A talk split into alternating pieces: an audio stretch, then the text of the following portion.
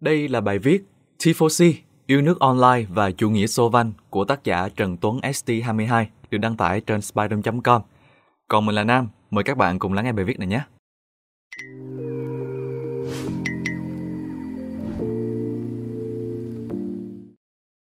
Lời đầu tiên Đầu tiên, tôi xin lỗi quý độc giả vì khoảng thời gian qua tôi đã rất bận nên không thể đăng bài viết mới. Ngoài ra, một phần lý do khác cũng là bởi tôi không biết nên lý luận và bàn luận về vấn đề gì. Cá nhân tôi cho rằng tôi không thể viết một cách hời hợt cho đủ chỉ tiêu mà tự bản thân tôi đã đề ra, ít nhất mỗi tháng hai bài. Bởi vì điều đó quả thật rất thiếu tôn trọng đến quý vị với nền tảng tri thức và với chính bản thân của tôi. Trong thời gian qua, tôi cũng đã nhận được những câu hỏi hay của các bạn cũng như những bình luận ủng hộ, động viên và cho đến những lượt upvote. Tôi xin bày tỏ lòng cảm kích sâu sắc nhất và gửi lời cảm ơn chân thành đến quý độc giả đã luôn ủng hộ và theo dõi các bài viết của tôi trong thời gian qua. Ý tưởng của bài viết này được chớm nở khi tôi nhìn thấy nhiều meme của nhiều người lan truyền trên mạng xã hội, cụ thể như sau. Nữ hoàng Elizabeth đệ nhị ở cổng thiên đường nhìn dân Việt Nam tiếc thương cho bà, mặc dù bà là người ủng hộ Pháp xâm lược Việt Nam hai lần. Nhiều quý độc giả đã được thông tin trên các phương tiện truyền thông đại chúng. Nữ vương Vương quốc Liên hiệp Anh và Bắc Ireland Elizabeth đệ nhị vừa mới băng hà. Dường như ngay lập tức, trên mạng xã hội xuất hiện nhiều bình luận châm biếm, chế giễu một người vừa mới khuất bởi vì lý do là ủng hộ Pháp xâm lược Việt Nam mà không hề đưa ra bất cứ tư liệu chứng minh nào cho nhận định đó. Hay nói cách khác là hùa nhau truyền miệng. Những người ấy gọi một cụ bà 96 tuổi là mụ khọm già đáng chết. Tôi cảm thấy vô nghĩa quá nên phải viết nhanh một bài giải ảo về điều này. Đồng thời nói lên thực trạng chủ nghĩa xô văn ở Việt Nam hiện nay. Về meme này, tôi sẽ giải thích nguồn gốc của nó để tránh bị nhận thức sai lệch. Phần 1. tifosi những ngụy biện và cáo buộc. 1. Giải ảo về những cáo buộc liên quan đến nữ vương Anh quốc. Như tôi đã trình bày ở phía trên, phe cáo buộc không hề đưa ra bất cứ bằng chứng hoặc tư liệu lịch sử nào để chứng minh nữ vương Elizabeth đệ nhị có ủng hộ Pháp xâm lược Việt Nam – sự lan truyền miệng này diễn ra mạnh mẽ trên các trang mạng xã hội mà thậm chí không hề có một nguồn trích dẫn nào, không có một bài báo, không có một tài liệu nào chứng minh cho cái nhận định mà những người đó đinh ninh là sự thật và sẵn sàng giải nảy chửi những người kêu gọi dẫn nguồn. Nếu áp dụng cái tư duy của những người đó, học lịch sử bằng meme, dẫn nguồn của họ sẽ là Trust me bro. Này, tôi xin phép giải ảo những cáo buộc chụp mũ của những thể loại trên – qua đó báo động thực trạng đáng quan ngại về chủ nghĩa dân tộc cực đoan ở một bộ phận người dân Việt Nam. Trước hết, dành cho mệnh đề Nữ vương Anh quốc ủng hộ Pháp xâm lược Việt Nam hai lần. Nó đã mắc phải lỗi tư duy logic thời gian nghiêm trọng. Đầu tiên, theo mốc thời gian được ghi nhận trên chính sử, Liên quân Pháp Tây Ban Nha nổ súng tấn công nước Đại Nam, xem như sự kiện Pháp xâm lược Việt Nam lần đầu tiên vào ngày 1 tháng 9 năm 1858. Trong khi đó, Nữ vương Anh quốc Elizabeth đệ nhị sinh ngày 21 tháng 4 năm 1926. Thử hỏi nữ vương Anh quốc ủng hộ Pháp xâm lược Việt Nam lần thứ nhất kiểu gì mà nói tận hai lần. Lần thứ hai, theo chính sử, ngày 23 tháng 9 năm 1945, Pháp trở lại xâm lược Việt Nam. Lúc này, Elizabeth đệ nhị vẫn là một công chúa và không có bất kỳ phát ngôn tương tự nào được ghi nhận trên các phương tiện truyền thông lẫn tư liệu từ Việt Nam nữ vương Elizabeth đệ nhị đăng quang vào ngày 2 tháng 6 năm 1953. Trong khi đó, chiến tranh Pháp, Việt Nam đã dần đi đến hồi cáo chung. Không rõ những kẻ tung tin đồn chụp mũ nhảm nhí có mục đích gì. Chẳng hay có nằm dưới gầm giường của Vân Thất Anh hay không mà biết rõ như thế. Tôi sẽ nói cụ thể hơn về mâu thuẫn này ở phần dưới. Thực tế, chỉ cần chỉ ra lỗi lập luận ủng hộ hai lần ngay từ sự kiện Pháp xâm lược Việt Nam, tức lần một là mệnh đệ này đã sai, không cần bàn luận gì thêm nữa. Ngay sau đó, nhiều người ngay lập tức chữa cháy bằng một mệnh đề khác, đó là nữ vương Elizabeth đệ nhị ủng hộ Pháp xâm lược Việt Nam lần hai.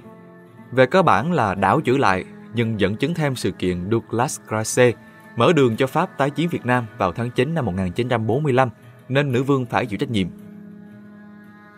Cũng tương tự với trường hợp trên, khi đó, nữ vương Elizabeth đệ nhị chưa đăng quang. Hơn thế nữa, theo luật vương thất nữ vương hoặc quốc vương phải trung lập về chính trị. Vương thất Anh quốc sẽ không can thiệp vào chính trường, không tỏ rõ thái độ chính trị và nữ vương Elizabeth đệ nhị chưa bao giờ thực hiện quyền bầu cử.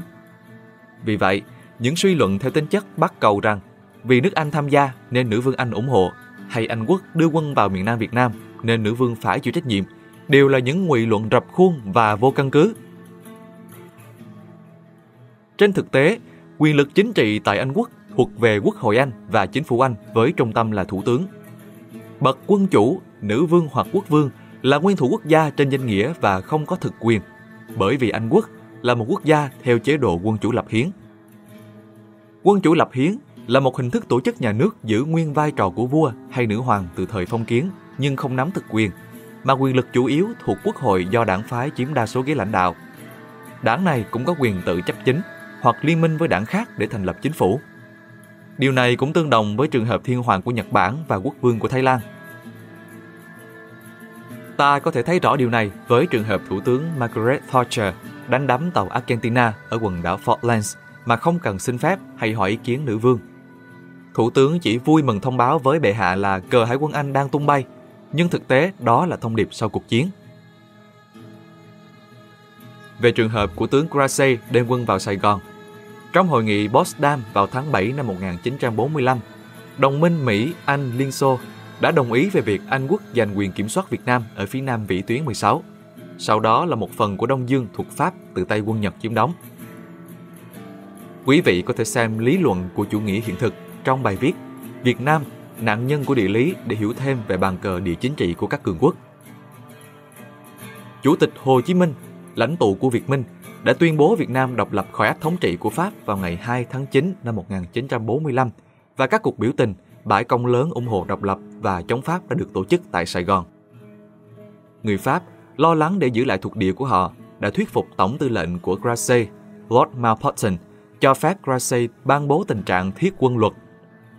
Lo sợ quân đội Việt Minh Cộng sản tiếp quản Việt Nam sẽ dẫn đến sự lan tỏa của chủ nghĩa cộng sản trên khắp Đông Nam Á. Grasse quyết định tái tập hợp các công dân Pháp còn lại ở Sài Gòn và cho phép họ giành quyền kiểm soát các tòa nhà công cộng từ tay Việt Minh. Vào tháng 10 năm 1945, khi giao tranh lan rộng khắp thành phố, Grasse đã cấp súng cho quân Nhật đã đầu hàng và sử dụng họ để chiếm thành phố. Quyết định gây tranh cãi này của Grasse đã thúc đẩy sự nghiệp giải phóng Việt Nam của Chủ tịch Hồ Chí Minh khỏi ách thống trị của ngoại bang và dẫn đến chiến tranh Đông Dương lần thứ nhất, hay được biết đến rộng rãi ở Việt Nam là kháng chiến chống Pháp. Tuy nhiên, một số tác giả khác như Peter Dunn và Timothy Smith lại có góc nhìn khác. Họ đã đi đến một kết luận một cách thiện cảm hơn rằng mệnh lệnh của Grasse về cơ bản là duy trì các dịch vụ thiết yếu và ngăn chặn việc tàn sát dân thường. Tương tự, việc này không thể đổ lỗi cho nữ vương Elizabeth đệ nhị. Quý độc giả có thể có nhiều góc nhìn khác nhau xung quanh việc Grasse đưa quân vào Sài Gòn. Tuy nhiên, việc tiếp cận lịch sử nên khách quan và đánh giá đúng đắn từ nhiều góc nhìn. Tôi không có ý kiến gì thêm về sự kiện này. Thêm một vấn đề khác, khi hai lập luận này bị bác bỏ phe cáo buộc lại có nhận định khác. Họ cho rằng những người khóc than cho sự ra đi của nữ vương Elizabeth đệ nhị là me tay, cuồng tay và thậm chí là phản động, ba que. Việc chụp mũ tới thành kiến cũng chẳng phải việc xa lạ gì hết. Tôi cũng đã có hẳn một bài viết riêng về vấn đề trên. Thành kiến là ý nghĩ cố định về người hay vật, xuất phát từ cách nhìn sai lệch hoặc dựa trên cảm tính và thường xuyên có chiều hướng đánh giá thấp. Thành kiến thường được sử dụng để miêu tả những nếp suy nghĩ quan điểm thường không thuận lợi, đánh giá chủ quan đối với người hoặc một nhóm người bởi vì giới tính, quan điểm chính trị, quan hệ xã hội, tuổi tác, tôn giáo, chủng tộc, dân tộc, ngôn ngữ, quốc tịch, hình dáng bên ngoài hay là đặc điểm cá nhân khác. Từ đó dẫn đến việc phân biệt đối xử. Trong trường hợp này, thành kiến có thể đề cập đến một đánh giá tích cực hay là tiêu cực của một người dựa trên nhận thức của họ trong tư cách thành viên của một nhóm hoặc qua những quan hệ xã hội của họ, bị lôi kéo, tác động ảnh hưởng của xã hội đám đông, do tiên truyền, tác động truyền thông hay là do cả nể, tư duy tập thể. Thành kiến có thể hình thành từ những niềm tin có căn cứ hoặc vô căn cứ.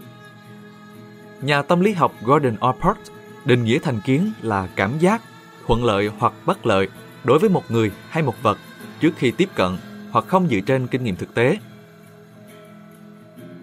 Thành kiến quy chụp vốn không xa lạ và đã có từ lâu. Quy chụp có thể hiểu nôm na là hành động đổ lỗi kết tội người khác theo định kiến có sẵn hay vờ đũa cả nắm. Hành động quy chụp thể hiện sự thiếu tôn trọng nhân phẩm của người khác, là biểu hiện của chủ nghĩa cá nhân vị kỷ.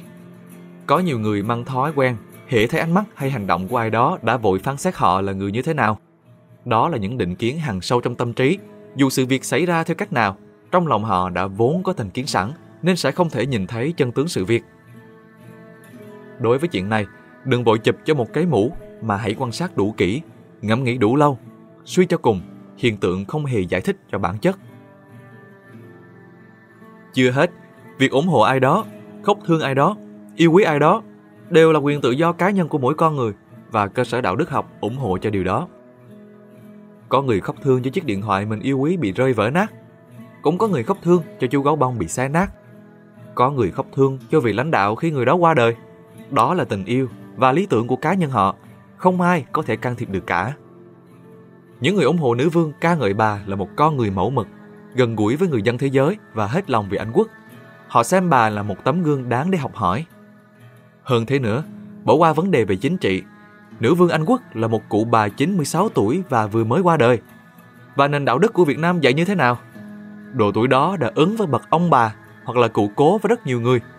Việc tiếc thương nữ vương cũng tự như một cụ bà hàng xóm vừa mới qua đời và ta qua viếng thăm để thể hiện lòng tiếc thương. Chẳng có lý do gì để sồn sồn lên hết cả. Trước tiên, người ta gọi những hành động cá nhân là tốt hay xấu bất chấp động cơ của chúng mà chỉ dựa vào kết quả hữu ích hay gây hại. Tuy nhiên, người ta sẽ sớm quên đi gốc tích sự mệnh danh đó và tin rằng tốt và xấu là phẩm tính cố hữu trong bản thân các hành động, bất chấp những kết quả của chúng. Friedrich Nietzsche Tất cả những điều trên cho thấy thành kiến sâu đậm đến cực đoan và hận thù dĩ dắt mũi của một số bộ phận trên mạng xã hội. Mọi việc gì đều có thể quy chụp với cùng một luận điệu, một bài văn tế tương tự nhau. Thế mà cũng cùng một luận điệu trên, những thành phần đó là hết lời ca ngợi Putin bất chấp việc ông có phát ngôn tuyên bố ủng hộ Trung Quốc về vụ kiện Biển Đông. Không biết có mâu thuẫn quá không?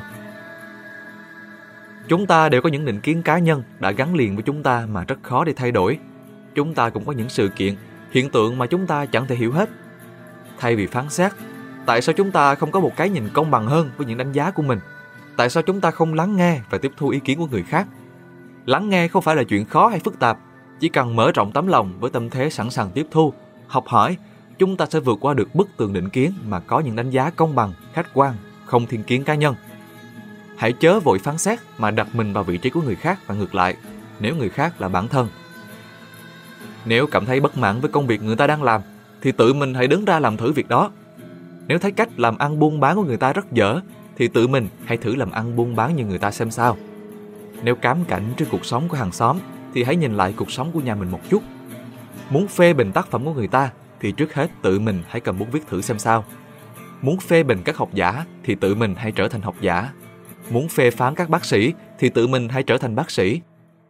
Từ những việc trọng đại trong xã hội đến những việc cỏn con trong gia đình mình, dù là công việc gì đi nữa, hãy đứng vào vị trí của người khác, suy nghĩ và làm thử trước đã, rồi có định góp ý gì thì hãy góp ý. Cần phải suy nghĩ cho kín kẽ, cho thấu đáo về độ khó dễ, về sự nặng nhẹ của công việc người khác rồi hãy bình phẩm. Trên cơ sở lấy nội dung công việc làm thước đo, thì dù có can dự vào nội dung công việc ấy, hay thậm chí cả công việc khác nhau hoàn toàn về tính chất, mới không xảy ra những nhầm lẫn đáng tiếc khi so sánh chỗ đứng của bản thân mình với vị trí của người khác. Trích khuyến học Fukuzawa Yuichi, nhà xuất bản Nhã Nam 2. Tifosi, một trùm phản tri thức dân tộc cực đoan chính hiệu. Tôi đã quá quen thuộc với những ngụy luận, ngụy biện của trang Facebook Tifosi, một trang mạng kiếm tương tác bằng chủ nghĩa dân tộc cực đoan. Gần như mọi thành phần đáng ghê tởm nhất của xã hội đương đại đều có ở trang này. Công kích phụ nữ, bài trừ nữ quyền, phân biệt giới tính, chống LGBT cực đoan, thói gia trưởng, ngụy biện, nhị nguyên, red pill, đẳng cấp loài, thượng đẳng, giác mũi, xô văn. Nói sơ lược một chút về trải nghiệm cá nhân, tôi đã từng phản biện trang này, nhưng thứ mà tôi nhận lại được chính là Tifosi cáo buộc tôi công kích cá nhân và hàng loạt tín đồ Tifosism vào công kích cá nhân tôi. Khi đó, tôi đã nhận ra rằng Tifosi đã trở thành một hệ tư tưởng phản tri thức và những tín đồ của nó đã vô phương cứu chữa. Nhận định về bài viết mới nhất của Tifosi cũng là lý luận cũ mà tôi vốn đã phân tích ở phía bên trên.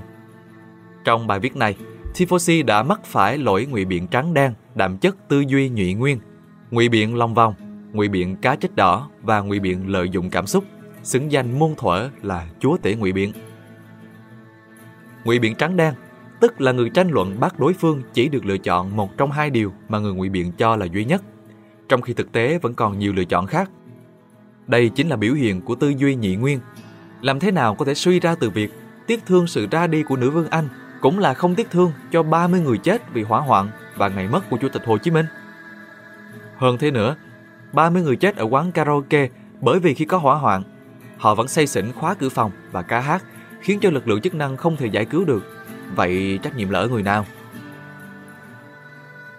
Ngụy biện long vong là khi người tranh luận thay vì đưa ra thông tin mới, người biện luận chỉ đang lặp lại các luận điểm cũ bằng cách diễn tả khác, rất thiếu tính thuyết phục vì chúng không thể tự bổ sung cho nhau. Ta càng thấy rõ điều này bằng những dẫn chứng không có gì mới khác của trang Tifosi.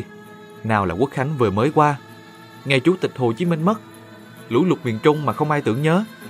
Nhưng nhà thờ Đức Bà Paris hỏa hoạn, nữ vương Anh qua đời lại tiếc thương. Riêng hai đoạn này của Tifosi, trên căn cứ luận lý học, logic học, đã mắc thêm loại ngụy biện trắng đen và ngụy biện cá trích đỏ.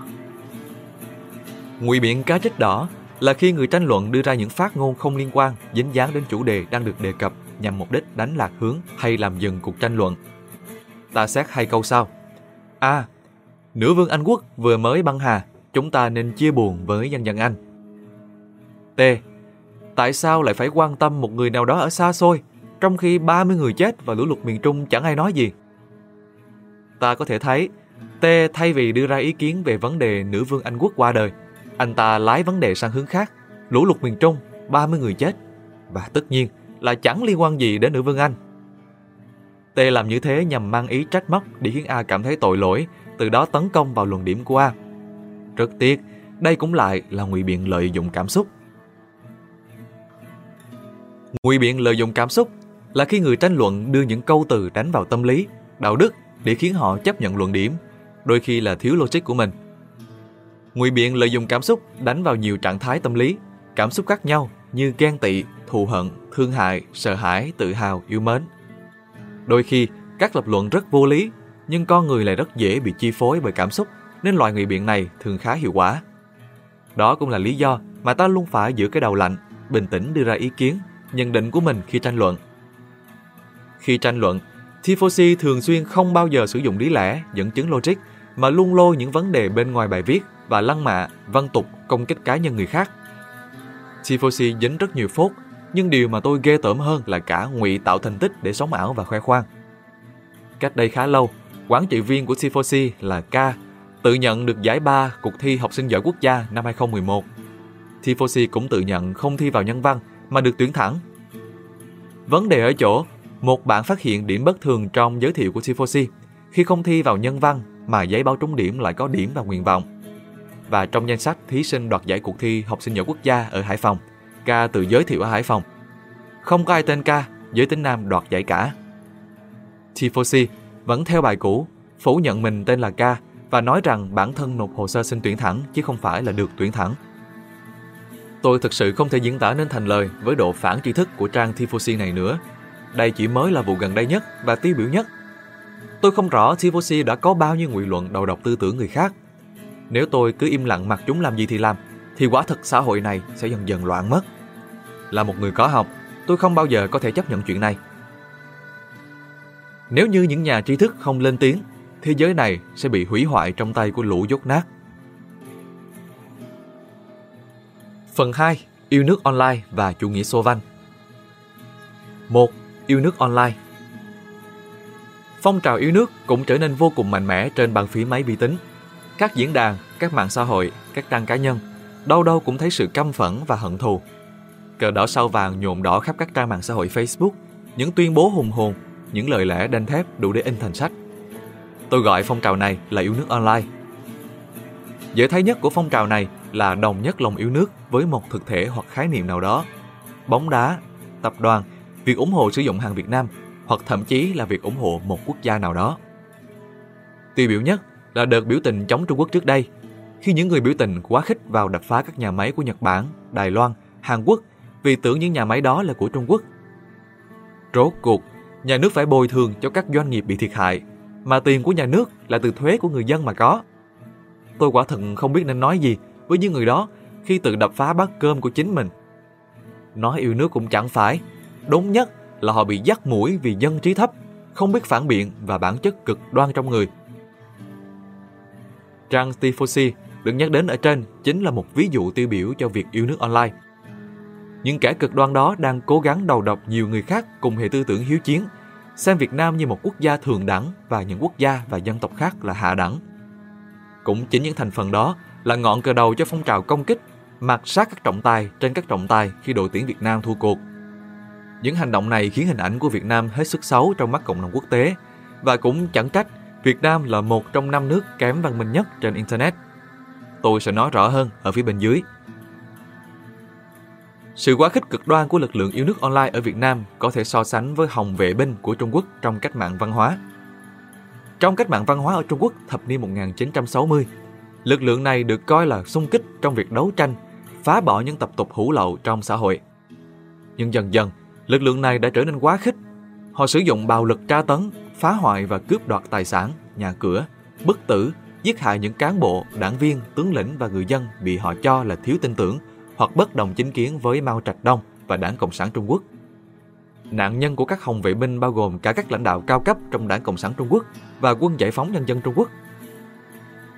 Trong thời kỳ cách mạng văn hóa, hồng vệ binh đã gây hỗn loạn cho xã hội Trung Quốc, đình đốn sản xuất, hàng trăm ngàn đảng viên bị thanh trừng, nhiều bậc lão thành cách mạng, danh nhân văn hóa bị tra tấn, sỉ nhục hoặc phải chết tức tưởi. Trong chiến dịch bốn dọn dẹp và tiêu diệt bốn cái cũ, nhiều danh thắng và giá trị văn hóa truyền thống của Trung Hoa bị lực lượng này phá hủy. Đến khi cách mạng văn hóa kết thúc vào đầu thập niên 1970, lực lượng này bị giải tán. Lòng yêu nước nên là một lý tưởng tự nhiên, không ai áp đặt và không bị áp đặt. Yêu nước không phải là chấp nhận mọi quyết định và chính sách bất hợp lý, mà ngược lại, yêu nước là phải biết phản biện, đóng góp ý kiến xây dựng để quyết định và chính sách đó được điều chỉnh cho đúng đắn, phù hợp nhằm thúc đẩy phát triển đất nước và khoan thư sức dân. 2. Chủ nghĩa Xô Văn Trước hết, tôi nghĩ rằng quý độc giả nên phân biệt chủ nghĩa yêu nước và chủ nghĩa dân tộc. Chủ nghĩa dân tộc, nationalism, là một quan niệm và một phong trào cho rằng dân tộc nên đồng nhất với nhà nước. Trong cách mạng Pháp, chủ nghĩa dân tộc đặt dân tộc, những người dân là hiện thân của đất nước, đưa ra khái niệm quốc gia dân tộc, trái ngược với tầm nhìn của chế độ cũ khi vua Pháp là hiện thân đất nước. Khi đó, chủ nghĩa dân tộc là cánh tả, nó đi kèm với khái niệm quốc tịch, quyền công dân, quyền tự quyết dân tộc, các giá trị tự do dân chủ. Johann Gottfried von Herder, một người được cho là theo chủ nghĩa dân tộc bảo thủ Đức, hay được xem như là một trong những người định nghĩa sớm nhất về chủ nghĩa dân tộc, khi ông cho rằng vua cũng như nông dân đều là thuộc về một giai cấp, là Volk, mọi người, nhằm bác bỏ lý thuyết giai cấp của những người cộng sản và đề cao văn hóa dân tộc, bác bỏ lý thuyết khế ước xã hội của chủ nghĩa tự do. Nhà dân tộc học người Mỹ Louis Nieder cho rằng chủ nghĩa dân tộc là trào lưu chính trị bắt nguồn từ cách mạng tư sản Pháp vào nửa sau thế kỷ 18. Sau cách mạng tư sản Anh, Pháp và cuộc chiến tranh giành độc lập ở 13 bang thuộc địa Bắc Mỹ, các quốc gia dân tộc, nation state, lần lượt ra đời ở khu vực này. Thần quyền của giáo hội và vương quyền phong kiến được thay thế bằng chủ quyền nhân dân theo khuôn khổ của pháp quyền tư sản. Từ đó, sản sinh tư tưởng tôn sùng dân tộc mình và quốc gia dân tộc mình. Vì vậy, nhà dân tộc học George Gott đã nói rằng chủ nghĩa dân tộc là con đẻ của đại cách mạng Pháp. Chủ nghĩa dân tộc tư sản còn đi đến chỗ bành trướng và xâm lược khắp nơi trên thế giới. Giai cấp tư sản nắm quyền thống trị ở Tây Âu lúc ấy cho rằng họ có quyền mở rộng quyền thống trị của mình để khai hóa các dân tộc khác. Đối mặt với cuộc xâm lược của chủ nghĩa dân tộc tư sản Tây Âu, nhân dân các nước châu Á, châu Phi và Mỹ Latin đã anh dũng đấu tranh chống xâm lược, bảo vệ độc lập dân tộc. Phong trào giải phóng dân tộc vì vậy đã phát triển mạnh mẽ trong thế kỷ 20, điển hình là hai cuộc chiến đấu của nhân dân Việt Nam chống thực dân Pháp và đế quốc Mỹ. Về nguồn gốc khái niệm dân tộc, theo các nhà nghiên cứu Trung Quốc, trong tiếng Hán cổ không có từ dân tộc. Từ này thực tế được du nhập từ Nhật Bản. Năm 1899, Lương Khải Siêu là người Trung Quốc đầu tiên đã sử dụng từ dân tộc trong bài viết của mình. Năm 1905, Tôn Trung Sơn bắt đầu nói về dân tộc. Từ đó, người Trung Quốc mới dần dần làm quen với khái niệm này. Theo các tác giả cuốn Tân Thư, từ dân tộc có thể được các nhà đông du Việt Nam như Phan Bội Châu, Phan Châu Trinh du nhập từ Trung Quốc vào Việt Nam. Chủ nghĩa yêu nước là cảm xúc, tình cảm, tinh thần yêu thương, tích cực về quê hương, đất nước hay cội nguồn của một cá nhân hay tập thể. Trong đó, quê hương có thể là một vùng, một thành phố, nhưng thông thường thì khái niệm này gắn liền với khái niệm quốc gia. Nó gồm những quan điểm như tự hào về thành tựu hay văn hóa của quê hương, mong muốn được cống hiến hết mình cho quê hương đất nước. Hiện nay, chủ nghĩa yêu nước rất gần với chủ nghĩa dân tộc, vì thế chúng hay được dùng như những từ đồng nghĩa. Tuy nhiên, nếu xét cặn kẽ thì chủ nghĩa dân tộc liên quan tới các học thuyết và phong trào chính trị hơn, trong khi chủ nghĩa yêu nước liên quan tới tình cảm nhiều hơn. Chủ nghĩa yêu nước giúp con người cảm thấy yêu mến, tự hào, có các trách nhiệm hơn với quốc gia dân tộc. Một lòng yêu nước thái quá trong việc bảo vệ một dân tộc được gọi là chủ nghĩa sô Văn. Tôi sẽ nói rõ hơn về chủ nghĩa Xô Văn ở phía bên dưới.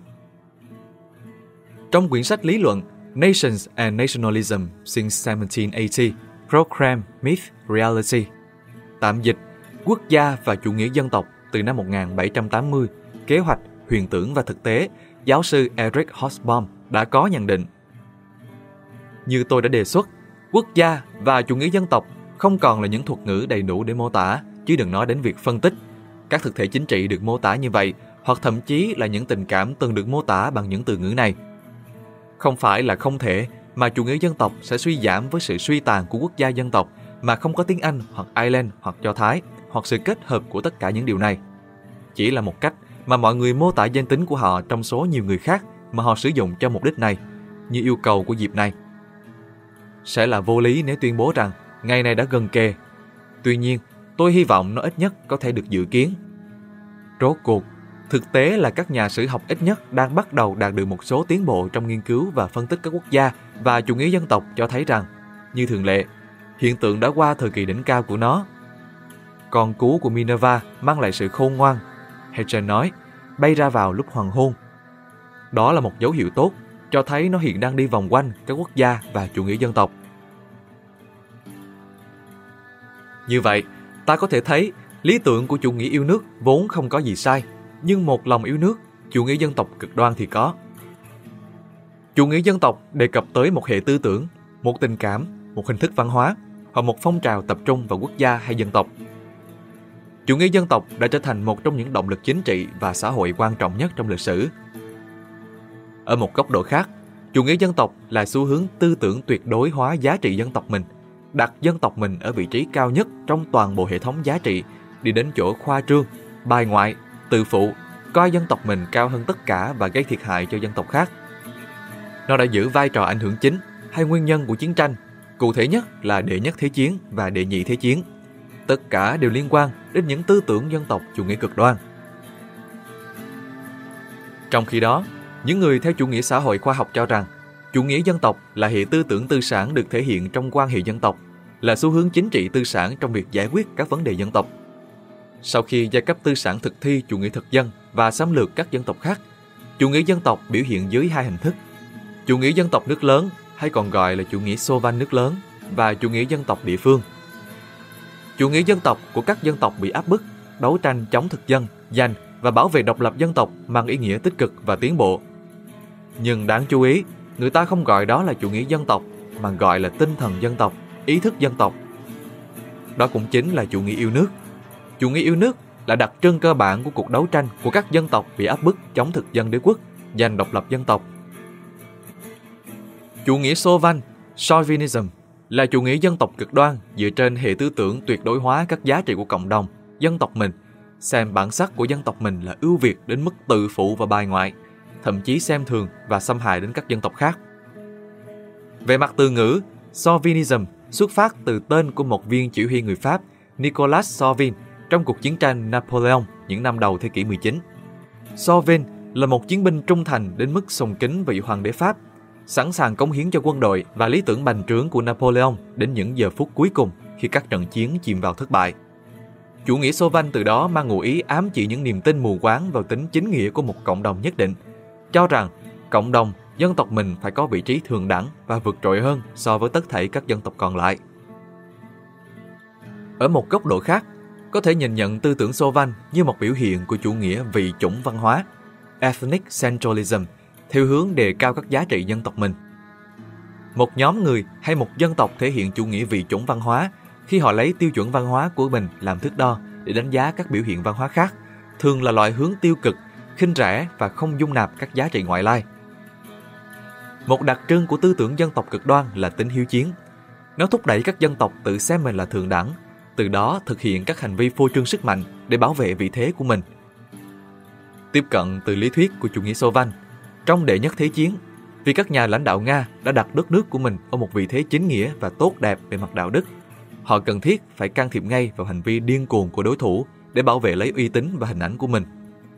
Sức mạnh từ sự tự tôn của dân tộc Nga, đó chính là nỗi sợ hãi bị sỉ nhục nếu họ cho phép người Đức và Áo tiêu diệt Serbia, quốc gia nhỏ bé được Nga bảo trợ và mức độ dữ dội trong cơn thịnh nộ của người Nga.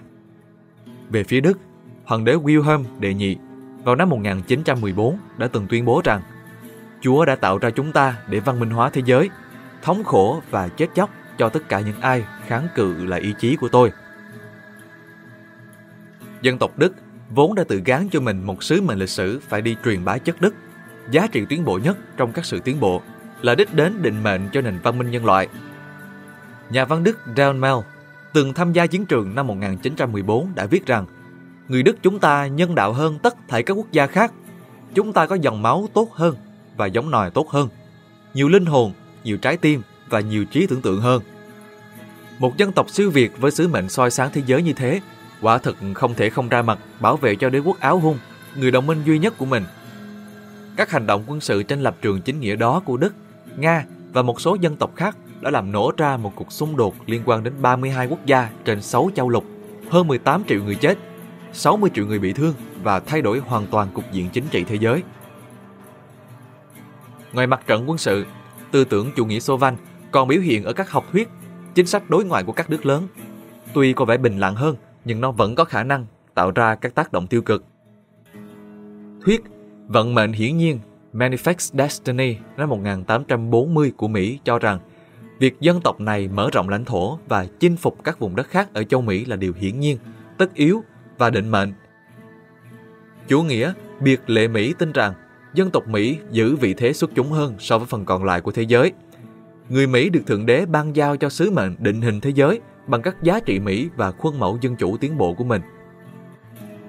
Trên trường quốc tế hiện nay, chính sách ngoại giao chiến lan của Trung Quốc phần nào phản ánh các biểu hiện xô vanh khi các nhà lãnh đạo nước này ngày càng trở nên nhạy cảm trước những động thái chỉ trích, sẵn sàng áp dụng các biện pháp cưỡng ép kinh tế khi các nước khác dám thách thức họ.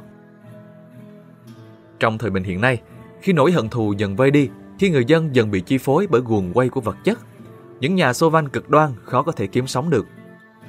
Vì vậy, họ buộc phải tạo hoặc thậm chí là ngụy tạo ra một kẻ thù chung để hướng mọi sự hận thù lên thực thể đó.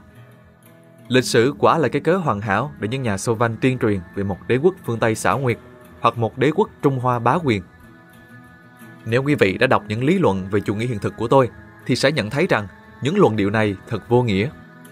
Những nhà sô văn sẵn sàng tung tin giả để dắt mũi dư luận sao cho có lợi cho họ, nhằm tạo ra một thế hệ sô văn mới. Đây quả là điều hết sức nguy hiểm. Khó có thể tưởng tượng được xã hội theo tư duy đám đông như thế sẽ như thế nào. Theo lý thuyết của Benedict Anderson, dân tộc chỉ là những cộng đồng tưởng tượng, nơi mà sự gắn liền về giới hạn lẫn chủ quyền chỉ là vấn đề về sự nhìn nhận của các cá nhân cho rằng mình thuộc về cộng đồng đó. Không phân biệt thực tế bất bình đẳng hay sự bóc lột có thể chiếm ưu thế trong mỗi quốc gia, dân tộc luôn được quan niệm như tính đồng chí bình đẳng và sâu sắc. Từ đó, những sai lầm về tư tưởng, việc đánh giá sai tiềm năng của quốc gia, dân tộc, cộng đồng mình dẫn đến các biểu hiện xô văn là một điều nguy hiểm cho sự phát triển của chính cộng đồng mình cũng như các dân tộc khác. Lịch sử đã chứng minh rằng dòng thác tâm lý xô văn là đối tượng tiềm năng cho các cá nhân có giả tâm lợi dụng. Tệ hại nhất là khi tự đẩy quốc gia mình đi đến sụp đổ. Phong trào xô văn, giá trị xô văn không phải là một phương thuốc cho niềm tự hào dân tộc. Nó là kẻ đã gây ra chiến tranh trong lịch sử và đang ngăn cản quá trình toàn cầu hóa, sự hội nhập tiến bộ của con người trên đây là toàn bộ nội dung của bài viết. Các bạn có thể đăng nhập vào Spyroom để tìm đọc nội dung của bài viết này nhé. Còn mình là Nam, cảm ơn các bạn đã lắng nghe và hẹn gặp lại các bạn ở những video sắp tới. Các bạn ở những video sắp tới. Các bạn ở những video sắp tới. Các bạn ở những video sắp